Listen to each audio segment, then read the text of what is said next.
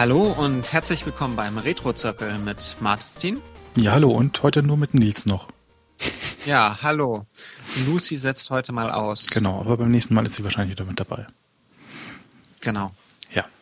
Ja. Wir haben uns wie angekündigt äh, einen richtigen, ähm, einen Mammutschinken ausgesucht. Und zwar Chrono Trigger aus dem Jahre 1995. Genau, Chrono Trigger ist ein JRPG, ein Japanese Role-Playing Game und gilt somit als eins der Meisterstücke des Genres. Ja. Da waren ja irgendwie auch irgendwie alle dabei, die man heute noch kennt, nahezu. Ja, vor allen Dingen, ähm, da haben sich Leute zusammengetan, die von unterschiedlichen Firmen sind. Hm. Also da war ja Square und Enix noch getrennt. Ja. Und trotzdem haben wir an diesem Team, ähm, äh, wie heißen sie, Hironobu Sakaguchi, also der der Final Fantasy Erfinder? Ah, der Chef das ist der Erfinder von Dragon Quest, quasi der große Final Fantasy Konkurrent. Hm. Und ähm, Akira Toriyama, der Mann war für das Character Design bei Dragon Quest verantwortlich und ähm, dürfte den meisten wohl durch Dragon Ball bekannt sein. Genau, den kennt man hierzulande auch aus diversen Anime- und Manga-Serien. Äh, Professor Slump hat er, glaube ich, auch gemacht. Ja, Dr. Slump, Dr. Dragon Slump, Ball. genau. Dragon Ball, also der ist auch durchaus äh, eine Größe. Ja, genau. Der macht halt für Dragon Quest, was hierzulande nicht so bekannt ist. Ich weiß gar nicht, ob gibt's da Titel? Dragon Quest 9 ist für ein DS, glaube ich, rausgekommen ja, oder so. es hat halt nicht Also- diese Bedeutung, die es in Japan hat. Ich glaube, wir haben ja da irgendwie auch schon vor ein paar Folgen mal so diese Urban Legend, dass da irgendwie ähm, immer Urlaub sein muss. wird. Genau, wenn, wenn Dragon Quest rauskommt. Das stimmt nicht ganz, aber ähnlich wahnsinnig ist es dann schon. Ja, genau. Gekämpft wird da trotzdem vor. Also ähm, Chrono Trigger äh, ist rausgekommen nach Final Fantasy VI Mhm. und ähm, ist ähm, quasi kürzer als Final Fantasy VI, aber vom ähm, und auch vom Stil her ein ganzes Stück anders als die Final Fantasy Teile. Zumindest empfand ich das so. Allein schon vom Grafikstil, da fängt es ja an. Ja, wobei kürzer als Final Fantasy VI ist jetzt nicht unbedingt was ein, ein einschränkendes Kriterium, glaube ich. Ich meine, das ist ja trotzdem, wie viele Stunden Gameplay da in, in Chrono Trigger? Das sind schon irgendwie, weiß nicht, 20, 30, 40? So 20 für den ersten Durchgang, aber wenn man alle 13 Enden sehen will, muss man halt ein bisschen länger spielen. Hm. Da muss man es halt zweimal durchspielen und beim zweiten Mal regelmäßig speichern und zum letzten Endgegner kommen. Aber bevor wir dazu kommen, Ja.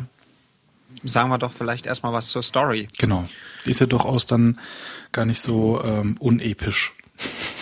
Äh, ja, ja. Also die Story in Chrono Trigger, unser Hauptcharakter heißt Chrono. Macht Sinn? Ähm, ja, könnte ja auch was anderes sein. Es geht ja auch um Zeit. Stimmt.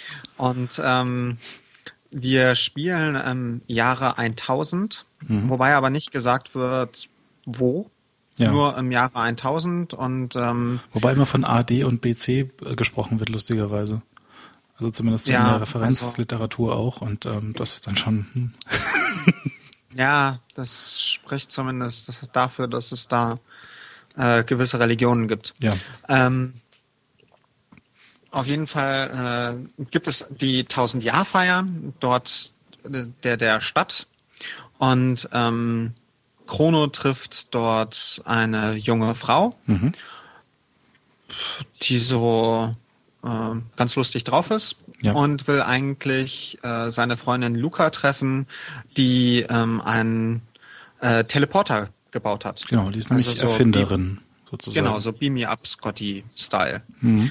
Und als sie dann bei diesem Teleporter sind und der erfolgreich demonstriert wird, tritt Made, das ist ähm, Diese quirlige junge Mädel, Dame. Genau. die genau die junge Dame, die Chrono gefunden hat äh, oder gefunden, die Chrono getroffen hat, ähm, tritt halt rein und ihr ähm, Amulett fängt an zu leuchten und Made verschwindet und ein Portal ist auf einmal da. Dum, dum, da. Genau. Und Chrono äh, rennt ihr hinterher, Mhm. ganz heldenhafter Manier und taucht irgendwie in was auf, was wie seine Gegend aussieht, nur anders. Mhm. und findet dann heraus, dass Made dort gelandet ist, aber 400 Jahre früher. Und Ja. sie für die verschwundene Prinzessin gehalten wird. Oder nee, für die verschwundene Königin. Ja. Was jetzt gar nicht so äh, unseltsam ist, weil also kurz bevor man Male trifft, ähm, kann man irgendwie auch so ein, mit einem NPC reden und der meint so, oh, die Prinzessin ist schon wieder davon gelaufen, wir finden sie nicht und bla bla bla. Und das ist schon relativ klar, Male ist die ausgebüxte Prinzessin. So. Genau, Also wenn man so ein bisschen diese, diese äh, Strukturen von JRPGs kennt, dann weiß man genau, ha, okay, das muss die Prinzessin sein, auch wenn es zu dem Zeitpunkt noch nicht gesagt wurde. Ja. Und ähm, dann tritt halt das Ding auf, dass Made auf einmal verschwindet. Weil ähm, wenn die Prinzessin, wenn die Königin nicht gerettet wird, wird es halt nie die Reihenfolge geben, quasi in der Made geboren wird. Genau. Ja, genau. Und so entwickelt sich dann über die Zeit das Spiel und man reist noch durch ganz andere Zeitzonen und lernt äh, ganz abgefahrene, also ich fand es war eine relativ abgefahrene Mischung an Charakteren kennen. Also es gibt ähm, den Frosch, Mhm. der Frosch heißt. Ja. Ähm, und dann gibt es Robo, einen Roboter, den man in der Zukunft findet, äh, der von Luca wieder zusammengefrickelt wird. Mhm. Äh, es gibt Ayla, eine, ähm, eine, wie bezeichnet man es? Die ist quasi die Chefin von einem Dorf äh, 65 Millionen Jahre vor unserer Zeit. Ja. Also Äh. irgendwie, äh, Stammeshäuptlingin. Ja, genau, genau. Ja. Wobei das Interessante ist, auch, äh, dass sie erzählt, dass wenn sie Kino heiratet, ähm, das Kino quasi der Stammeshäuptling wird. Ja, klar. Patriarchat Also, so. aber aktuell ist sie halt Stammeshäuptling und ähm, wen trifft man noch? Ayla, Made, Luca, Robo. Frog, Robo, Robo hatte ich ja schon, den Ach, Roboter. hattest du schon? Okay. Nicht aufgepasst. Ja, Magus trifft man noch, Richtig. Äh, den es in mehrfachen Formen gibt. Und ähm, ja, auf jeden Fall, man trifft halt eine Reihe Charaktere, nicht ganz so viele wie in, also die Party ist nicht so groß wie in Final Fantasy VI. Hm. Und das Wichtige ist, die Party darf immer nur aus drei Leuten bestehen. Mhm. Und ähm, man kann aber diese Partys, wenn man in der Gegend rumläuft und nicht nur auf der Oberweltkarte, kann man die Party jederzeit durchtauschen. Ja. Also man kann die jederzeit sich neu zusammenstellen. Manchmal gibt es so feste Charaktere, für bestimmte Questen gibt es so feste Charaktere. Und man kann nur einen auswechseln, aber man kann halt die Charaktere relativ frei durcheinander tauschen. Okay. Ja. Und ähm, man, man trifft halt über die Zeit verschiedene Leute und zum Beispiel dieser Magus hat auch dieses schicke Ding, ähm, man lernt ihn halt als großen Bösewicht kennen, der im, sechs, der, der im Jahre 600 ein großes Monster beschwören will namens Lavos. Die, die äh, ähm, unsere Gruppe hat nämlich herausgefunden, dass im Jahre 1999 die Welt vernichtet wird. Ähm, und zwar eben durch ein solches Monster namens Lavos. Ja. Und sie finden halt den Ursprung 600 Jahre nach Christus. Und äh, das ist halt diese Beschwörung von Magus. Und sie be- können Magus gerade aufhalten, wie er Lavos beschwört. Magus verschwindet. Und ähm, dann stellt sich aber über die Zeit raus, dass Lavos ein Außerirdischer ist, der 65 Millionen Jahre vor Christus auf die Erde gekommen ist und dann in der Erde geschlummert ist. Hm. Und im Jahre 12.000 vor Christus lernen sie einen kleinen Jungen kennen namens Janus. Und später stellt sich heraus, dass Magus quasi Janus ist. Mhm. Was ja auch so ein Ähm, bisschen in diesem Janus schon eigentlich drin ist, so der zweiköpfige und so, weißt du. Okay. Ja. Ja. Und Magus ist verschwunden 600 nach Christus bei diesem Kampf, äh, bei diesem Endgegnerkampf, wo er Lavos beschwören will. Und er ist dann quasi wieder in seiner alten Zeit, in 12.000 vor Christus, also wo er als kleiner Junge existiert, wieder aufgetaucht und gibt sich dort als Prophet aus. Ja. Also den gibt es quasi in diesem 12.000 vor Christus zweimal. Ja. Und ja, später kriegt man dann noch eine Zeitmaschine und es läuft halt darauf hinaus, dass man Lavos besiegt. Und sobald man die Zeitmaschine hat, im ersten Durchgang des Spiels kann man jederzeit Lavos besiegen. Also man kann quasi jederzeit das Spiel beenden. Und wenn man das Spiel aber einmal so richtig, richtig durchgespielt hat, bekommt man am Schluss ein New Game Plus. Das war so eine der Neuerungen, einer der vielen Neuerungen von Chrono Trigger. Ähm, und mit diesem New Game Plus kann man dann das Spiel nochmal spielen, behält seine, die, die ganzen Charaktere haben noch ihre komplette Ausrüstung. Mhm. Und bei dieser 1000 Jahr Feier ganz am Anfang gibt's halt ein Portal, womit man jederzeit in die, nach 1999 reisen kann, um Lavos, gegen Lavos anzutreten. Genau, also und dadurch dieses, kann man das. Dieses New Game Plus äh, war dann auch was, was äh, Square dann noch öfter in anderen Titeln auch eingebaut hat. Also einmal komplett durchspielen und dann kannst du quasi noch ein bisschen ähm, noch einen anderen Weg gehen. Ja, genau. Und ähm, wenn man halt dieses New Game Plus hat, kann man jederzeit Lavos besiegen und je nachdem, wann man dann Lavos besiegt, kriegt man ein anderes Ende, hm. was am Schluss auf 13 verschiedene Endsequenzen hinausläuft. Ja. Also man hat bei diesem für eine JRPG-Titel äh, zu der Zeit mäßig langen Titel, also man sagt so 20 Stunden Durchschnittsspielzeit, ähm, kommt halt nochmal dieses New Game Plus drauf mit ähm, Ich will alle Enden finden. Ja, was natürlich dann das Ganze nochmal in absurde Regionen in Sachen äh, Spielzeit äh, treibt. Ja, aber gleichzeitig halt auch extremes Replay-Value. Natürlich bringt. Also ähm, ich habe auch schon, also ich muss sagen, ich bin nicht durch das Spiel jetzt durchgekommen in der Zeit, aber ähm, ich habe Lust, dieses Spiel komplett durchzuspielen und auf jeden Fall dann nochmal zu spielen, weil ich halt mit vollgepumpten Charakteren ich dann nochmal durchlaufen kann. Hm. Ja, ich habe wieder gemerkt, dass es einfach, ich habe nicht genug Zeit dafür. So, ich habe da, ich ja. habe das auch angefangen, aber bin bei weitem nicht durch. Und ähm, ich, ich, ich sehe, es ist großartig und man, also man kann da viel Spaß haben, aber ich habe einfach nicht die Zeit, äh, so viel, äh, so, so viel in ein Spiel zu stecken. Ja, ja, ist verständlich. Ähm,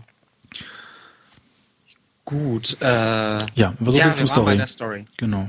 Genau, so viel zur Story. Äh, kommen wir doch mal zu den Besonderheiten von dem Spiel, weil das Spiel hat relativ viele Neuerungen gebracht. Mhm. Ein paar Sachen, ähm, die sich ähm. dann auch äh, erstmal wieder vergessen haben und später erst wieder aufgetaucht sind. Also das Kampfsystem zum Beispiel, oder? Ja, das Kampfsystem ähm, ist halt, äh, wer Final Fantasy oder Dragon Quest kennt, da wird ja, oder auch viele andere JRPGs, da wird dann so eine extra Ansicht gewechselt. Genau. Da, da, da, da, da, und so.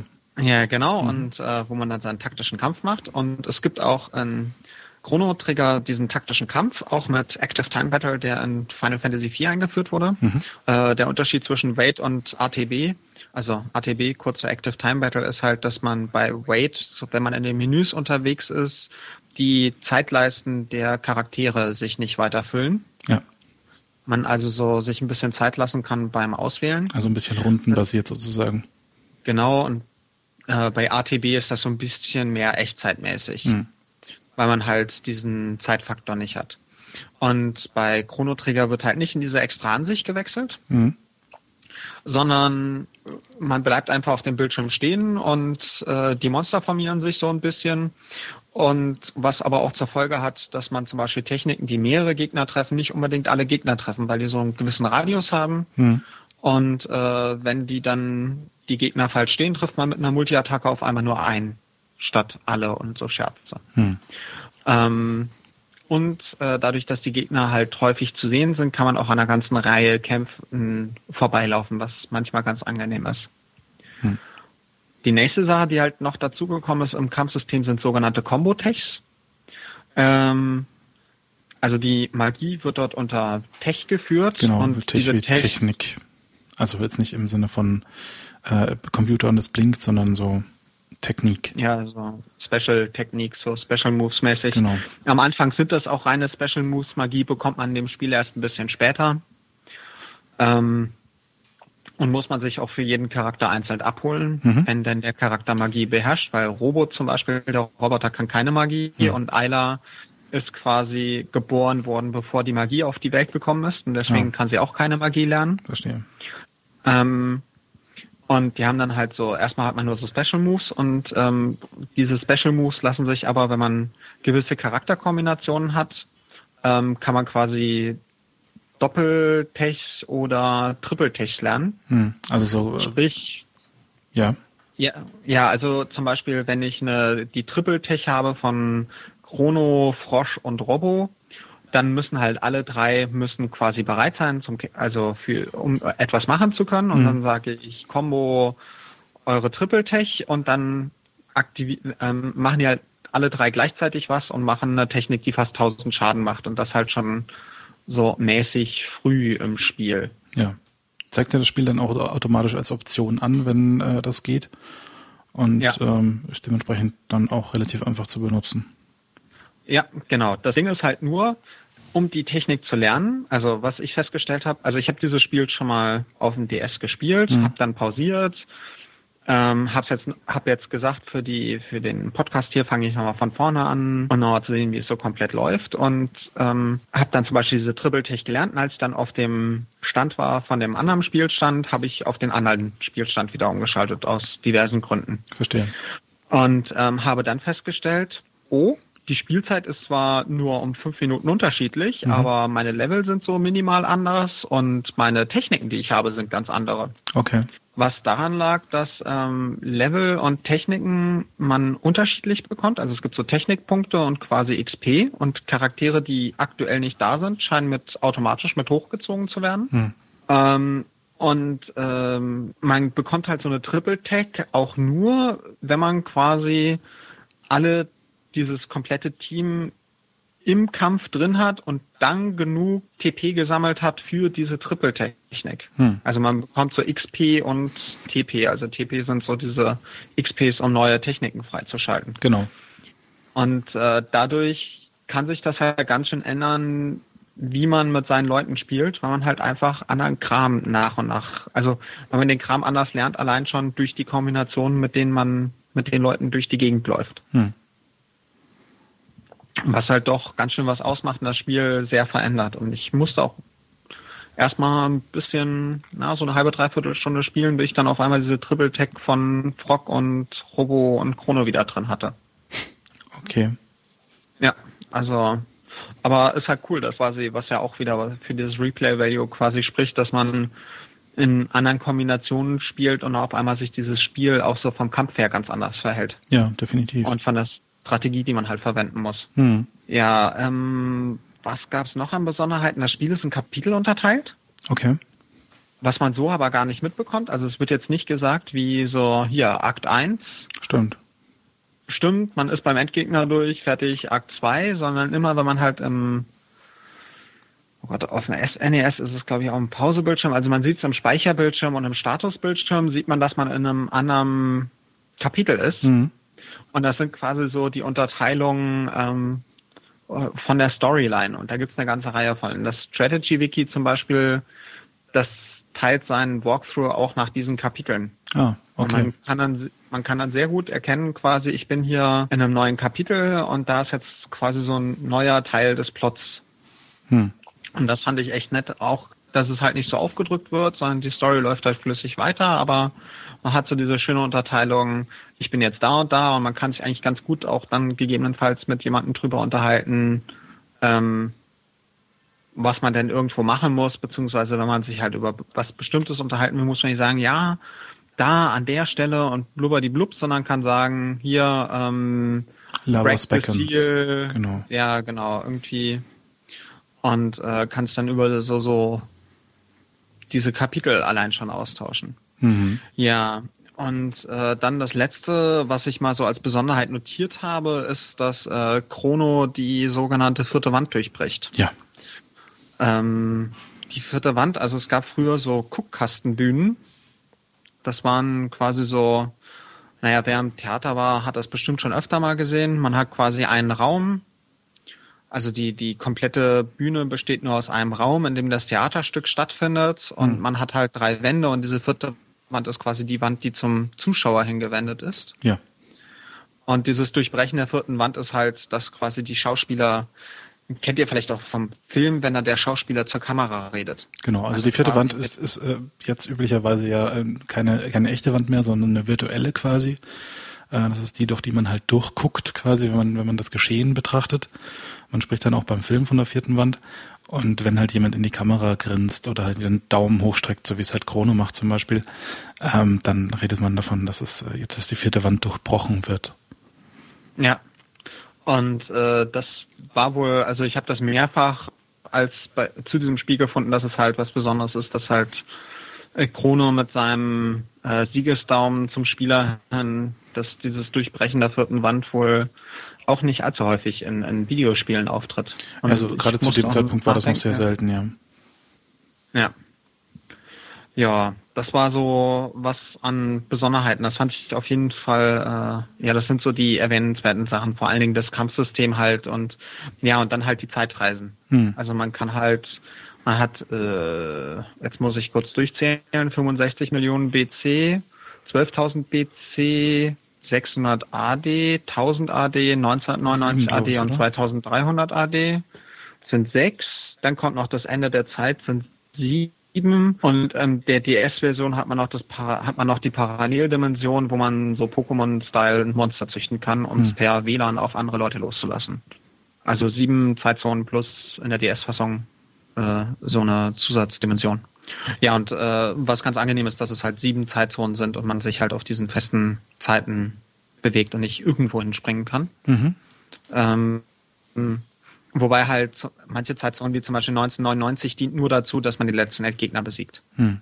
Oder Aber das Ende der Zeit ist halt auch nur dazu da, um zwischen Zeiten zu springen und um seinen Charakteren Magie zu geben und hm. gegebenenfalls nochmal ein, zwei Sondergegenstände einzusammeln, aber mehr ist da nicht. Ja, was mir gerade auffällt, äh, es gibt sieben Zeitzonen und es gibt sieben spielbare Charaktere. Ah. Okay. Ja, das war mir jetzt so noch nicht. Jetzt muss ich nur überlegen, aber drei Charaktere sind definitiv, drei sind aus 1000, einer ist aus 600, Magus ist aus 12.000, Ayla ist aus äh, 65 Millionen BC und Robo ist aus 2300 AD. Also, ja mhm. gut, man nimmt halt außer 1999 und End of Time nimmt man auch überall jemanden mit. Also aus allen jo. spielbaren Zeitzonen nimmt man auch einen Charakter mit. Jo. Jo. Jo. Ähm, ja, dann gab es natürlich äh, in der Übersetzung eine ganze Reihe an Änderungen. Mhm. Das war sowieso so, also ich habe das nochmal nachgelesen, äh, wie das so war mit der Übersetzung. Und da wurde irgendwie ein armer Tropf mit beauftragt und der hatte irgendwie 30 Tage Zeit und kein Skript und musste sich dann irgendwie in, mit mit äh, Playthroughs behelfen, also mit mit so Players Guides und äh, ist da irgendwie durchgeflügt in 30 Tagen und wollte eigentlich zweieinhalb Monate lieber brauchen. Ja. Ja, in der ersten Übersetzung. Die DS-Fassung, mit der ich gespielt habe, die Übersetzung ist ziemlich gut. Mhm. Ähm, und die entspricht auch dem, was an der alten Übersetzung kritisiert wird, beziehungsweise an, an Änderungen aufgezeigt wird. Ja. Es gibt sogar eine komplette Fan-Übersetzung mit Patch für Super Nintendo-Modul, die aber von ähm, Square einkassiert worden ist. Aber dazu kommen wir auch noch später zu dem, was so Square bei dem Spiel alles von Fans einkassiert hat. Ähm, ja, so ein paar interessante Änderungen in der Übersetzung sind halt zum Beispiel, es gibt diesen Charakter Frog, mhm. der halt ähm, ursprünglich ein Mensch war und halt verzaubert worden ist von Magus oder einem seiner Helfershelfer mhm. zu einem Frosch. Ja. Und der heißt im Japanischen halt Kaeru. Mhm. Und Kaeru bedeutet halt im Japanischen nicht nur Frosch, sondern eben auch Veränderung. Ja. Wie Was halt poetisch. Halt ja, so diese Doppeldeutigkeit ist halt ganz schön. Ähm, und äh, Magus ist im japanischen Mao, also mhm. der Dämonenkönig, was wohl zum einen so ein Konzept im Buddhismus ist von Hindernissen, die einen von der wahren Erleuchtung abbringen. Mhm. Und im Spiel ist halt gleichzeitig der Anführer der Magier und dieses Zeichen von äh, Magier, also von Magie, ist dasselbe wie das, was da bei dem Dämonenkönig für die Dämonen und so steht. Ah, okay. Ja. Ähm, ja, Ayla nennt Chrono immer Kro. Ähm, in, der, in der ursprünglichen US-Fassung war Frog, der halt als dritter auftritt, wohl sehr weißritterlich, also so der Gentleman und mhm. im Japanischen ist er sehr ernst. Auch in der DS-Fassung, die ich jetzt gespielt habe, ist Frog eher ernst, wenn okay. nicht teilweise sogar depressiv. Ähm, Ach so, so meinst du ernst, ich verstehe. Ja, also er ist halt, er, er, macht keine Scherze oder so, sondern ist halt eine ernste Person und hat halt auch so seine Probleme. Der Ritter weil, von der traurigen Gestalt. Ja, genau. Und ähm, Robo spricht in Katakana. Wie Roboter so häufig tun. Katakana genau. ist ein, eine der beiden Silbenschriften im Japanischen. Äh, die sieht halt so eckig aus und Roboter sprechen halt oft in Katakana und das würde ich also ich habe es als Übersetzung, also in dem Chromo Compendium haben sie geschrieben, so das wäre so, als wenn man Deutsch, also wenn man alles in, in Großbuchstaben schreiben würde. Mhm. Ich würde es ja eher so bezeichnen, wenn man auf einmal alles in Monospace schreibt. Ja, ja, also ich, meine erste Assoziation war jetzt auch gerade Terry Pratchett und der Tod, der auch nur in Großbuchstaben spricht. Ähm, es wäre auf jeden Fall, also ich denke, Großbuchstaben wäre wär schön gewesen zumindest. Ja, ich, ich fände halt so einen Wechsel zu Monospace auch ganz gut so. Ja, wenn das technisch möglich ist. Ja, natürlich. Ja, und dann gibt's halt auch das, das äh, eins der Enden ist das sogenannte Slideshow-Ending, mhm. was äh, Prädikat What the fuck ist. Das ist ähm, wirklich absurd. Ja, da stehen dann Luca und Male da und unterhalten sich über die Männer, die im Spiel vorkommen. Mhm. Und ähm, so quasi, was sie von denen halten. Mhm. Und die ist halt in der in der in der US-Fassung äh, nicht ganz so direkt wie in der japanischen Fassung. Mhm. Wollen wir es mal so ausdrücken? Ja. Ja. Äh, sehr absurde Geschichte. Auch so ja. dieses The End, das dann so runterkommt, ganz unvermittelt und dann kommen eben die zwei Charaktere und meinen so, ja, jetzt ist ja schon Ende zu Ende hier und bla und so. Auch ja, sehr, sehr meta irgendwie. Ja, das Interessante ist aber an diesem, Sli also dieses Ende heißt halt das Slideshow-Ending. Mhm. Äh, das Interessante an dem Slideshow-Ending ist, dass das das einzige ist, wo Chrono mal etwas sagt. Das stimmt. Bei Chrono im ganzen Spiel, wenn mit Chrono gesprochen wird, sagt er nichts. Also wie man das so bei relativ vielen Spielen kennt, zum Beispiel bei Zelda ja auch. Mhm. Da ist das ja, also wenn ich mich richtig erinnere, ich möchte jetzt nichts Falsches sagen, aber in der Regel in den Zelda-Teilen mit Dialogen, wenn halt mit Link gesprochen wird, kriegt man halt, ah, wie heißt du? Nichts. Und dann kommt so, ah, Link, das ist ja ein schöner Name. Hm. Also man, man kriegt quasi mit, was gesagt wurde, dadurch, dass es die passende Antwort gibt. Ja, also die, die, die, Tradition des stummen Heldes ist ja eine, die sich bis heute durch Computerspiele Spiele zieht. Äh, genau. Gordon Freeman lässt grüßen. Und in diesem Slideshow-Einlängen spricht Chrono auf einmal. Hm. Also Chrono taucht dann auf und fragt dann so, äh, was macht denn ihr hier eigentlich? und ähm, ja, da redet er auf jeden Fall. Hm. Es gibt dann noch eine ganze andere Reihe, also wenn wir schon bei den Enden sind, es gibt dann zum Beispiel ähm, in diesem 65 Millionen BC in Chrono Trigger haben Menschen und Dinosaurier zur gleichen Zeit gelebt. Lavos ist übrigens für das Ende der Dinosaurier verantwortlich. Natürlich. Ähm, und äh, wenn man, also die nennen sich halt Reptiles, diese Dinosaurierwesen, also da gibt's mhm. halt so humanoide Dinosaurier, wenn man so will. Mhm. Und wenn man halt im New Game Plus den Lavos besiegt, bevor man, also nach ein paar anderen Sachen, aber bevor man dann den Reptile-Endgegner besiegt, mhm. also den, den Reptitenkönig besiegt, äh, kriegt man ein Ende, in dem alle Charaktere ausgetauscht worden sind durch Reptiten, weil die Menschen sich nicht durchsetzen konnten. Tja. Und ähm, ja, also sie haben sich da, sie haben sich da schöne Dinge ausgedacht und äh, das optimale Ende. Ja, also in der DS-Fassung muss man für das optimale Ende einen, einen weiteren, noch viel schwereren Endgegner, ich glaube dreimal, also in drei verschiedenen Zeitzonen oder so besiegen, den hm. sogenannten Dream Devourer und dann bekommt man eine Endsequenz mit, also eine Anime-Endsequenz. In der, in der PlayStation-Fassung haben sie Anime-Cutscenes mhm. eingefügt, die ganz nett sind. Ähm, und bekommt man halt eine, eine Cutscene zu sehen, wo so ein bisschen gezeigt wird, was mit den ganzen Charakteren passiert. Unter anderem, dass halt Chrono Maler heiratet und solche Sachen. Und da wird dann auch ein, ein, ähm, ein, ein Foreshadowing gemacht für Chrono Cross, einen der Nachfolgeteile von Chrono Trigger, hm. die ich aber ehrlich gesagt noch nie gespielt habe. Ja, da geht's mir ähnlich. Also, ja, gut. Äh, was gibt's da noch zu sagen? Ach ja. Genau, wir Fan. wollten so ein bisschen auf die Fangeschichten eingehen, weil also äh, das Spiel ähm, ist ja nicht nur ein, ein Klassiker und hat eine große Fanbase, sondern es hat auch sehr viele Fanbearbeitungen hinter sich. Ja, und als ich das so gelesen habe, dachte ich so, wow. Also ähm, ich habe dieses Spiel, also ich bin mitten in diesem Spiel drin und ich sehe, es ist ein tolles Spiel, aber was ich da manche Leute, also zum Beispiel es gibt ähm, Chrono Resurrection, mhm. war ein Projekt, da wurden zehn Cutscenes erstellt mhm. oder sollten erstellt werden. Ähm, und Square hat dann halt irgendwann gesagt, so, äh, nee, ist nicht, lass es sein. Also hat so ein Cease and Desist Letter geschickt. Hm. Also Cutscenes im Sinne von den, den Anime-Cutscenes, die es auch in der DS-Fassung gibt? Richtig, wenn ich es richtig verstanden habe, dann ja. Mhm. Aber halt noch vor der PlayStation-Fassung. Verstehe.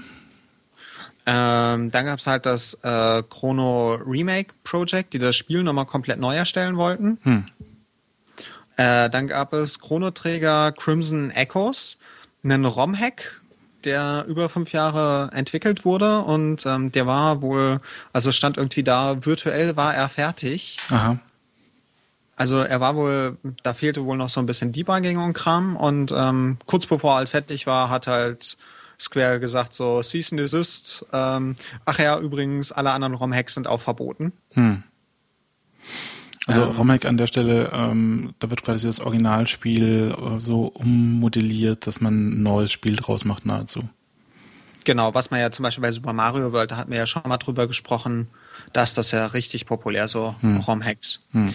Und ähm, aber die haben ehrlich gesagt, da war es wenigstens kurz bevor es fertig war. Wir, es gibt äh, von Streets of Rage worüber wir hoffentlich irgendwann mal sprechen werden, ein Brawler auf dem Mega Drive und Master System. Mhm. Äh, da gibt's ein Streets of Rage Remake, äh, was total genial ist und die haben das halt fertig entwickelt über Jahre. Mhm. Und haben das zum Download angeboten und kurz nachdem es zum Download angeboten worden ist, also für frei, hat halt Sega gesagt, so äh, ist nicht, nehmt's runter und seitdem findet man es auch nicht mehr im Netz. Ach, ach, ach. Ja, das ist so eine der Sachen, die bei mir in mehreren Backups drin liegen, damit sie mir auch ja nie verloren gehen. Hm. Ähm, Verstehe. Ja. Ähm, dann gab es halt eine neue Übersetzung durch Fans. Mhm. Ähm, also wohlgemerkt vor der äh, Neuübersetzung fürs äh, Nintendo DS. Genau. Ähm, die wurde auch die wurde auch gekillt. Also da wurde quasi das Ding ist, dass da halt nicht die Übersetzung gekillt wurde, sondern der ROM-Patch. Mhm. Also da wurde quasi, einen, man, man kann halt für so einen ROM einen Patch-File anbieten, dann werden halt alle Texte ausgetauscht. Ähm, hat man ja auch vor kurzem mal von gehört bei, war das bei Zelda, wo der Vater seiner ja. Tochter Link durch eine Frau ersetzt und der das dann auch gehackt hat? Genau. Ja, genau. Und da muss man halt so quasi beidweise, also wenn da mal halt Im Prinzip halt auch nichts anderes als ein ROM-Hack, nur dass man halt im Zweifel nur die Texte ersetzt und nicht genau. das Programm. Genau. Ah, dabei fällt mir ein, äh, Square hat auch jegliche Doku verboten, wie man diesen Kram macht. Hm. Also Doku verboten zum Thema Chronoträger bearbeiten, ja. also Chronoträgerraum bearbeiten. Und äh, man kann aber dieses komplette Retranslation-Projekt äh, beim Chrono Compendium gibt es quasi äh, in HTML und in Excel-Dateien die kompletten Skripte von Chrono Trigger, alte Übersetzung, japanisches Skript, äh, also quasi US-Skript, japanisches Skript, Neuübersetzung mhm. nebeneinander gestellt. Ja, also hat sich jemand echt Mühe gegeben. Ja, ja, also die Übersetzungen sind ordentlich. Da hat wirklich was gemacht. Und aktuell wird äh, Chrono Trigger HD entwickelt. Mhm. Ähm, die wurden vor kurzem sogar bei OneUp erwähnt. Ähm, die wollen quasi Chronoträger neu entwickeln für halt äh, ordentliche Auflösungen. Mhm. Also so für moderne Displays halt. Ja. Weil äh, so ein Super Nintendo hatte halt nicht die dolle Auflösung. Ähm, jetzt muss ich aber noch mal kurz nachgucken. Die wollten das irgendwie verhindern, dass sie gekillt werden. Ich glaube dadurch, indem sie halt anonym bleiben und es quasi nur dezentral oder so anbieten wollen. Ja, also der Artikel, den du sowas. verlinkt hast, äh, der meint auch schon, ähm, auch das wird wahrscheinlich nicht viel helfen. So, also New Chrono Trigger Fan Remake may not be safe in the shadows.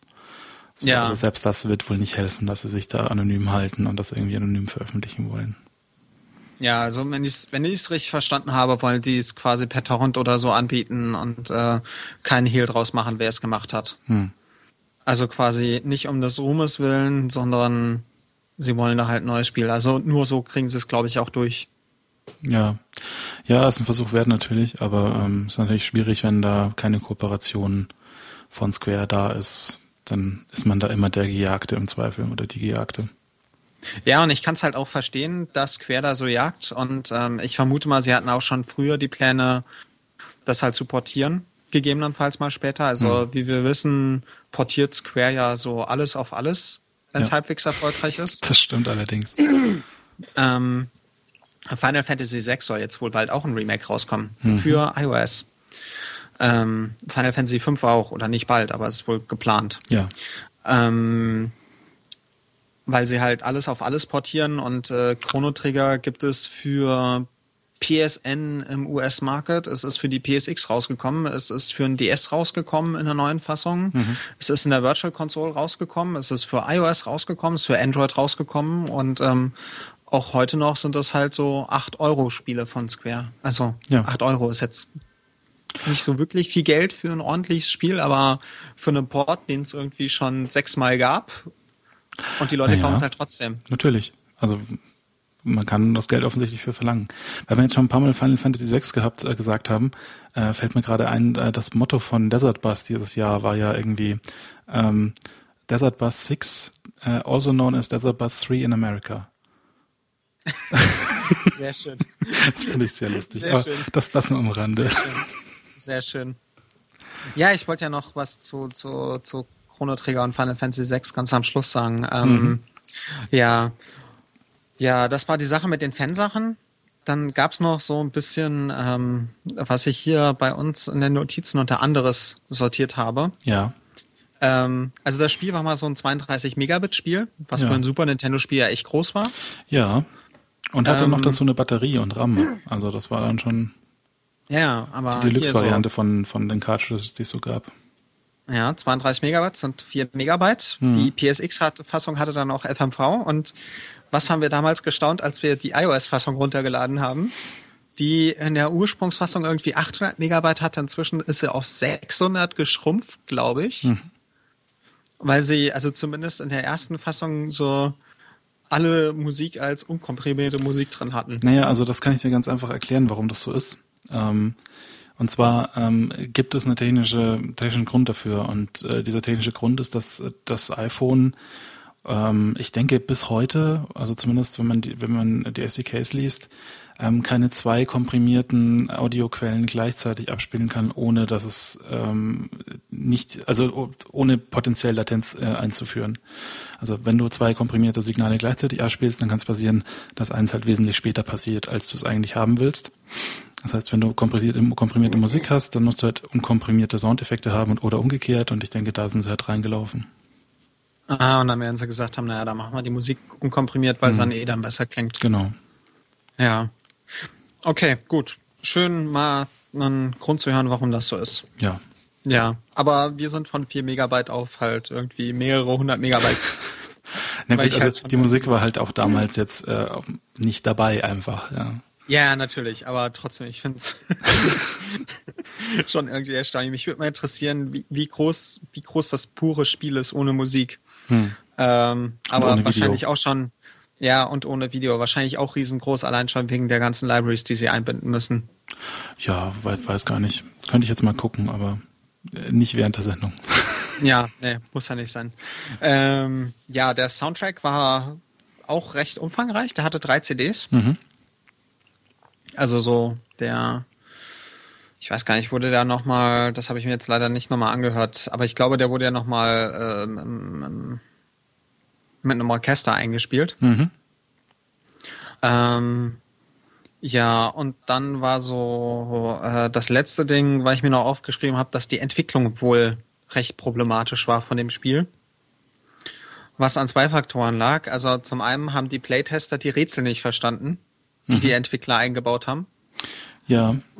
Weil die Entwickler so tief im Spiel drin waren, dass sie halt nicht gemerkt haben, dass die Rätsel zu schwierig sind für das, was sie da bauen. Ja, das ist ja ein verbreitetes Problem so bei der Entwicklung. Ähm, gerade von komplexeren Titeln und wenn Zeitreisen dabei sind, wird es zwangsläufig komplex, ähm, dass man sich dann sehr äh, entfernt von dem, was so ein, ein, ein naiver Spieler erlebt. Ja, ja. Und dann das andere Ding war wohl, dass durch die Zeitreisen, die es halt gibt, ähm, die Bugs, die reingekommen sind, wohl relativ schwer auszumerzen waren, weil, weil man quasi, oder teilweise auch zu finden waren, weil quasi Veränderungen einer Zeitzone zu Veränderungen in anderen Zeitzonen hm. führen konnten. Also es ist nicht so, dass die komplett abgeschlossen in sich sind, so abgeschlossene Spielbereiche, sondern dass halt so Veränderungen äh, zu Dingen führen können. Mir fällt jetzt spontan ein, es gibt so versiegelte Kisten und äh, die gibt's halt irgendwie in der Vergangenheit und dann in der Gegenwart oder in der Zukunft findet man, nee, ich glaube in der Gegenwart, also in der 1000 AD, nenne ich jetzt mal hier in diesem Spiel Gegenwart. Mhm. Und die gibt's dann in 600 AD oder so, gibt's die. Und man, wenn man an den gleichen Ort geht, wo die Kiste dann ist, in 1000 AD, kriegt man halt einen besseren Gegenstand, wenn man sich vorher in 600 AD die Kiste einmal angeguckt hat. Ja, ich verstehe. Also die Zeitzonen hängen also auch noch miteinander, also sind miteinander verbunden. Hm. In der Spiellogik. Ja, das macht natürlich alles eine Dimension komplexer. Ja, ja. Also, ähm, dass sie sich da nicht noch mehr in den Fuß geschossen haben, das ist schon erstaunlich. Hm. Ja, ja, und dann gibt's halt das Chrono Compendium, was mir über den Weg gelaufen ist während der Recherche für die Folge. Und das haben wir ja vorhin schon mal erwähnt bei der Neuübersetzung. Äh, ja, wer sich für Chrono Trigger auch nur ansatzweise interessiert, der sollte sich auf jeden Fall mal bei chronocompendium.com ja, das ist äh, das, das grenzt an Albernheit, wie detailliert da äh, dieses Spiel zerlegt wird. Ja, und zwar nicht nur Chrono Trigger, sondern halt auch Nachfolger von dem Spiel. Und äh, da wird analysiert und sonst was. Es gibt Foren, es ist wirklich, äh, naja, es, die Leute haben halt das Spiel einmal komplett neu übersetzt. Mhm. Und ähm, so sind sie auch an den Rest des Spiels rangegangen. Ja. Habe ich so das Gefühl. Scheint fast so. Ja, ja. Also ähm, die Fangemeinde von diesem Spiel ist, so wie es aussieht, relativ groß. Ähm, es gibt auch genug, also es gibt halt so diese zwei großen Titel aus der Zeit Final Fantasy VI und äh, Chrono Trigger. Mhm. Und es gibt halt die einen, die Final Fantasy VI besser finden, die anderen finden Chrono Trigger besser. Und die spielen das auch heute noch. Also es gibt Leute, die immer noch Chrono Trigger immer mal wieder durchspielen. Ja.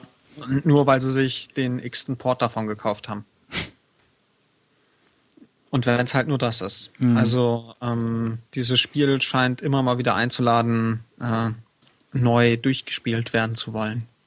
Ja, ja, und äh, ja. Äh, ist dann auch immer sehr abendfüllend. Ja, ja, das dauert, das dauert. Ja, aber ich persönlich mag ja Final Fantasy VI, das ich zwar leider auch noch nicht durchgespielt habe, aber ich mag es doch etwas äh, lieber, was zum einen am Artwork liegt. Ähm, also in Final Fantasy VI gibt's halt so diese richtig schönen Kopffüßler noch. Mhm, also so dieses super deformte.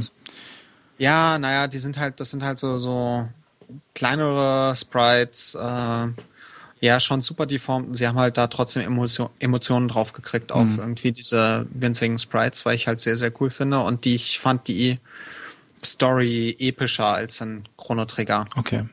Also die fühlt sich einfach epischer an und hat halt Tonnen von Charakteren und ähm, ja, ist halt, ist halt etwas ähm, krasser, fand ich. Aber ja. das ist halt Geschmackssache. Chrono Trigger hat dafür diese coolen Kombo-Techniken und Zeitreisen und ähm, vermeidet Zufallskämpfe, auch wenn es meiner Meinung nach trotzdem immer noch so ein paar zu viele waren und mich die Wege zu den Portalen teilweise genervt haben. Also bevor man die Zeitmaschine hat, muss man immer zu den Zeitportalen laufen hm. und die sind halt teilweise in so Gebieten drin, wo vorher erst noch Gegner sind. Hm. Die zwar anfangen, die zwar später total easy sind, so einmal draufhauen, aber und man kann auch teilweise dran vorbeilaufen, aber es nervt halt trotzdem wenn man da öfter durch muss und immer wieder an den gleichen Gegnern hängt und eigentlich will man da ja nur durch, um zu einem anderen Ort zu kommen. Ja. Ja. Ja. Ja. ja. Und das fühlt sich halt ein bisschen geradliniger an als Final Fantasy VI. Also in Final ja. Fantasy VI kann man halt im zweiten, den zweiten Teil von Final Fantasy VI kann man mehr oder minder in beliebiger Reihenfolge durchspielen. Mhm. Ähm, also da ist die Gruppe komplett zerstreut nach dem Weltuntergang und ähm, und dann kann man die Gruppe halt in mehr oder minder beliebiger Reihenfolge wieder zusammensammeln und in Chrono Trigger hat man eine stringente Storyline, durch die man halt gerailroadet wird. Hm. Was jetzt aber nicht so viel dem Spiel abtut und was ich an JRPGs in der Regel auch mag gegenüber westlichen RPGs, dieses Railroading. Okay, ja, geht mir auch ähnlich. Auch wenn ich äh, bei JRPGs halt dieses Ausufernde nicht so gerne mag, aber das ist, glaube ich, auch gar nicht so ein Problem von Jay, das ist mehr ein Problem von RPG. Ja, ja. Naja, du willst halt eine, man, man, es soll halt eine große Story erzählt werden. Ja, aber es, es müssen, müssen ja nicht immer 20 Stunden sein für die große Story.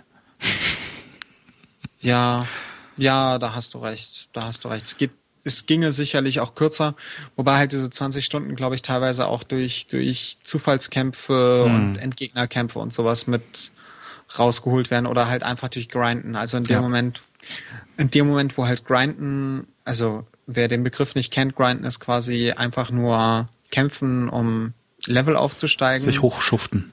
Ja, genau. Also in dem Moment, wo Grinden der Grund ist, finde ich auch nervig. Ein Grund, warum ich viele Final Fantasy Teile nicht durchgespielt habe, weil ich einfach irgendwann dann hing und nicht genug gegrindet hatte. Ja, weil das ist ja, ist, ist ja bei Final Fantasy so der übliche Zustand, dass du irgendwann merkst, oh, jetzt käme irgendwie Zwischen- oder Endgegner so und so, aber ich bin nicht stark genug, jetzt muss ich irgendwie drei Stunden durch die Wüste laufen und Zufallsmonster schnetzeln, damit ich irgendwie ein bisschen hochlevele. Ja, genau. Das sind das, immer die Punkte, die sehr ärgerlich sind. Ja, und dann ist das, dieses Zufallsmonster-Schletzeln ist an sich auch nur A-Drücken, mehr oder minder, mhm. weil man so Angriff, Angriff, Angriff, Angriff. Die Zufallsmonster können einem nicht viel. Ja. Außer man hat eine ordentliche Gegend, wo es mal Zufallsmonster gibt, die halbwegs stark sind und trotzdem relativ einfach zu besiegen, damit man auch viele XP bekommt. Aber Grinden finde ich halt total nervig. Ja. Das geht so gar nicht. Und ich muss auch sagen, äh, was an Chrono Trigger halt irgendwie auch so ein bisschen, also jetzt nicht schlecht, aber zumindest nicht mein Geschmack ist, ist so dieses ATB. Ich glaube, dir geht's ja ähnlich. Also so, das ja. ist mir irgendwie, das ist mir zu hektisch, wenn irgendwie ich möglichst schnell äh, aus den Menüs Dinge aussuchen muss. Ähm, not my kind of game. Ja, vor allen Dingen das Schlimme finde ich, dass, also das ATB hat halt den Vorteil bei Chrono Trigger, dass man nicht ganz so lange auf die anderen Leute warten muss. So, was mhm. mir halt passiert ist im Wait-Modus, ich bin aus Versehen in ein Menü rein mhm. und die Zeitleisten meiner Mitstreiter, so ich wollte eigentlich ein Kombo ausführen, dachte, der wäre schon soweit, aber ich hätte noch eine Sekunde warten müssen und musste deswegen nochmal aus dem Menü raus, so bling, nochmal wieder ins Menü rein und jetzt konnte ich den Kombo ausführen. Aber ich hatte halt später das Gefühl, ähm, dass dieses Wait nur für meine Leute galt, aber nicht für die Gegner. Also die, wenn die Gegner, vor allen Dingen die Endgegner, halt schneller werden, hm. so dass ich in den Menüs drin war und trotzdem angegriffen wurde. Aber ähm, was mir gerade auffällt, ähm, äh, in der DS-Fassung und auch in der iOS-Fassung kann man am Anfang auswählen, ob man jetzt diese, diese Art von Kampf möchte oder ob man lieber Wait haben will, oder? Das du kannst jederzeit, du kannst jederzeit wechseln zwischen genau. ATB und Wait. Das kannst du, ich, wenn ich mich richtig erinnere, kann man es nur im Original Final Fantasy IV nicht ändern. Ah, okay. Das wusste ich gar nicht. Nur da, also da haben sie ATB eingeführt und ich glaube, da kann man Wait nicht ausschalten. Aber hm. in den Remakes von Final Fantasy IV kann man es ausschalten. Verstehe. Und ähm, Final Fantasy V, ich glaube, da konnte man das schon ausschalten. Siehst du, ich dachte jetzt, das wäre eine Neuerung in den, in den Remakes gewesen, dass man umschalten kann, aber wenn das schon immer so war, dann ist das ja so, so eine. Nee, also ich bin, ich, ich bin mir sehr sicher, dass ich in Final Fantasy VI, also in Final Fantasy 3, dass ich da umschalten konnte. Hm. Das Problem ist auch, es kann sein, dass ich jetzt einfach Dinge vermische, weil ich zu viel weil ich hauptsächlich die Remakes spiele, weil ich mir heutzutage mehr oder minder nur noch rausgucke, so, was ist eigentlich die, ich möchte jetzt Final Fantasy IV spielen, was gilt als die beste Version? Hm. Was bei Final Fantasy IV so ein bisschen schwer ist, aber jetzt so, ich gucke halt nach dem, was ist die Version, die als die ultimative Fassung gilt. Bei Chrono Trigger die, bei Chrono Trigger gilt halt die DS-Fassung als beste Version, weil sie hat die FM, sie hat halt so den kompletten Content von der PlayStation-Fassung plus neue Fassung plus neue Übersetzung plus Knöpfe. Mhm. Und ähm, Automapping auf dem zweiten Bildschirm. Und so schöne, also so Sachen. Ähm, bei, bei Final Fantasy IV zum Beispiel gibt es den Streit zwischen der DS bzw. Ähm, PSP-Fassung.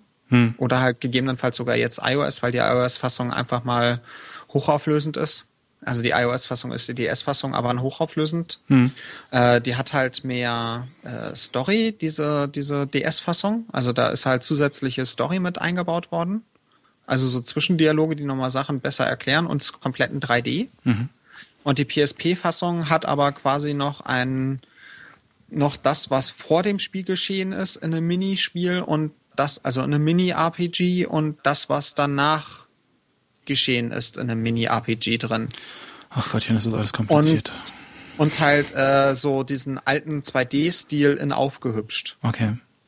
Also es ist wirklich, gerade bei dem Spiel ist es halt sehr kompliziert, was man da jetzt als ultimative Fassung bezeichnen will. Hm. Plus Drehen am Schwierigkeitsgrad und ähnliche Scherze. Also es ist nicht einfach. Und ich gucke jetzt halt eigentlich nur noch, was so, was gilt denn so allgemein als die beste Fassung und äh, die hole ich mir dann und äh, lege sie bei mir in den Schrank. Ich verstehe. Weil ich irgendwie, oder ich lege sie nicht in den Schrank, sondern ich habe den festen Vorsatz, sie durchzuspielen und nach, keine Ahnung, nach ein paar Tagen kommt dann irgendwas anderes in den Weg und ich lege das Spiel zur Seite und wenn ich dann das nächste Mal das Spiel aufgreife, stelle ich fest, kacke, was mache ich denn eigentlich mit dem ganzen Kram, den ich hier habe und wo zur Hölle bin ich jetzt? Wir, wir Fachmänner sagen dazu ja auch der Pile of Shame. Ja, ja, der Pile of Shame nennt sich bei mir meine Game Boy Advance. Naja, wohl. Ja, ich habe da so einen Schrank. Ich habe da so einen Schrank und ähm, ein äh, also an sich habe ich so eine To-Do-Liste in. Omnifocus, mhm. wenn ich ganz ehrlich bin. Mhm. Äh, eine To-Do-Liste in Omnifocus, äh, ein Projekt, das sich nennt Spiele durchspielen. Mhm. Und die wird irgendwie immer länger und nicht kürzer. Verstehen. Ich hatte ja gehofft, also eine der Ideen vom Retro-Zirkel war ja, dass die Liste, diese kürzer Liste wird. wird kürzer. Das Problem ist, sie wird eher länger, weil neue interessante Spiele hinzukommen, die mir dann so auffallen, die man ja mal besprechen müsste. Ja. Nun ja, äh, lass uns kurz zurückfinden zu einem Fazit in Sachen äh, Chrono Trigger. Äh, ich glaube fast, das Fazit ähm, muss gar nicht großartig ausgeführt werden. Wir haben ja schon am Anfang gesagt, das ist irgendwie ein seminaler Titel. Ja, also Chrono Trigger ist äh, von Altern kann man bei dem Titel nicht sprechen, finde ich. Hm. Ähm, ja, spielen wenn ihr irgendeine Plattform habt, worauf ihr dieses Ding spielen könnt. Und äh, genug Zeit. Und genug Zeit, äh, spielt es. Ja, das also, kann ich so unterstreichen. Also es ist einfach top. Das ja, vor allem wenn man halt JRPGs irgendwas abgewinnen kann, dann ist es halt definitiv ähm, nicht nur aus historischen Gründen, aber auch aus historischen Gründen äh, Pflicht. Ja, also es ist einfach so, muss man gespielt haben. Ja. Ist top, durch und durch super durchgestylt, ist äh, der grüne Abschluss einer Ära von nicht 3D-Rollenspielen. Ja. Ja. Schön. Ähm, und dann sind wir quasi am, am Punkt in der Sendung angekommen, wo wir darauf hinweisen, was wir in zwei Wochen spielen werden. Ähm, und das ist dieses Mal ähm, Pizza Connection oder wie es äh, in den Staaten hieß, Pizza Tycoon. Genau. Äh, das erste, wenn wir mal die Scum-WM-Spiele auslassen, das erste DOS-Spiel. Na gut, es ist ein Amiga-Spiel auch. Insofern. Ja, aber DOS Amiga, also ich meine jetzt halt so ein Spiel, was es nicht auf Konsolen gab. Das ist richtig. Äh, könnt ihr übrigens Lucy verdanken, die äh, kräftig immer mal wieder für äh, nicht, nicht Konsolenspiele lobbyt. Ja, äh, das finde ich auch gut, weil dann habe ich auch so ein bisschen mehr, ich, ich hatte ja nie, nie eine Konsole und deswegen habe ich dann auch mehr Bezug dazu. Ähm, genau, also Pizza äh, Tycoon, Pizza Connection, wie es hierzulande hieß, äh, ein deutscher Titel sogar von Software ja. 2000. Erschien 1994 und das war im Wesentlichen so eine Wirtschaftssimulation, äh, wo es darum geht, Pizza zu backen. Ja, genau, man ist, äh, man, man hat ein Pizzarestaurant, ich glaube später auch eine Kette mhm. und darf selber Pizzen kreieren und ähm, darf auch seine, seine Mit seine Gegner sabotieren und so Scherze. Genau, und natürlich äh, spielt dann auch die Mafia eine Rolle und äh, sonstige Klischees ähm, in Sachen Pizzabäckerei. Ähm, wir werden uns dem dann, äh, wie gesagt, in zwei Wochen widmen. Und äh, eine Woche habt ihr auch noch Zeit, äh, irgendwie äh, Dinge, die ihr erwähnt ha haben wollt oder erwähnt wollen wisst. Ist das oder Deutsch? gute Pizza, ja. Genau, oder, oder eure Lieblingspizza, genau. Genau, eure Lieblingspizza. Mit Kapern äh, oder ohne Kapern ist ja immer so eine Scheidefrage an der Stelle auch. Ähm, ihr dürft uns das alles in den Kommentaren zu dieser Folge hinterlassen und wir versuchen das zu berücksichtigen. Genau. Also, äh, dann viel Spaß bei Pizza Connection mhm. und ähm, wir hören uns. Wir hören uns. Genau. Tschüss.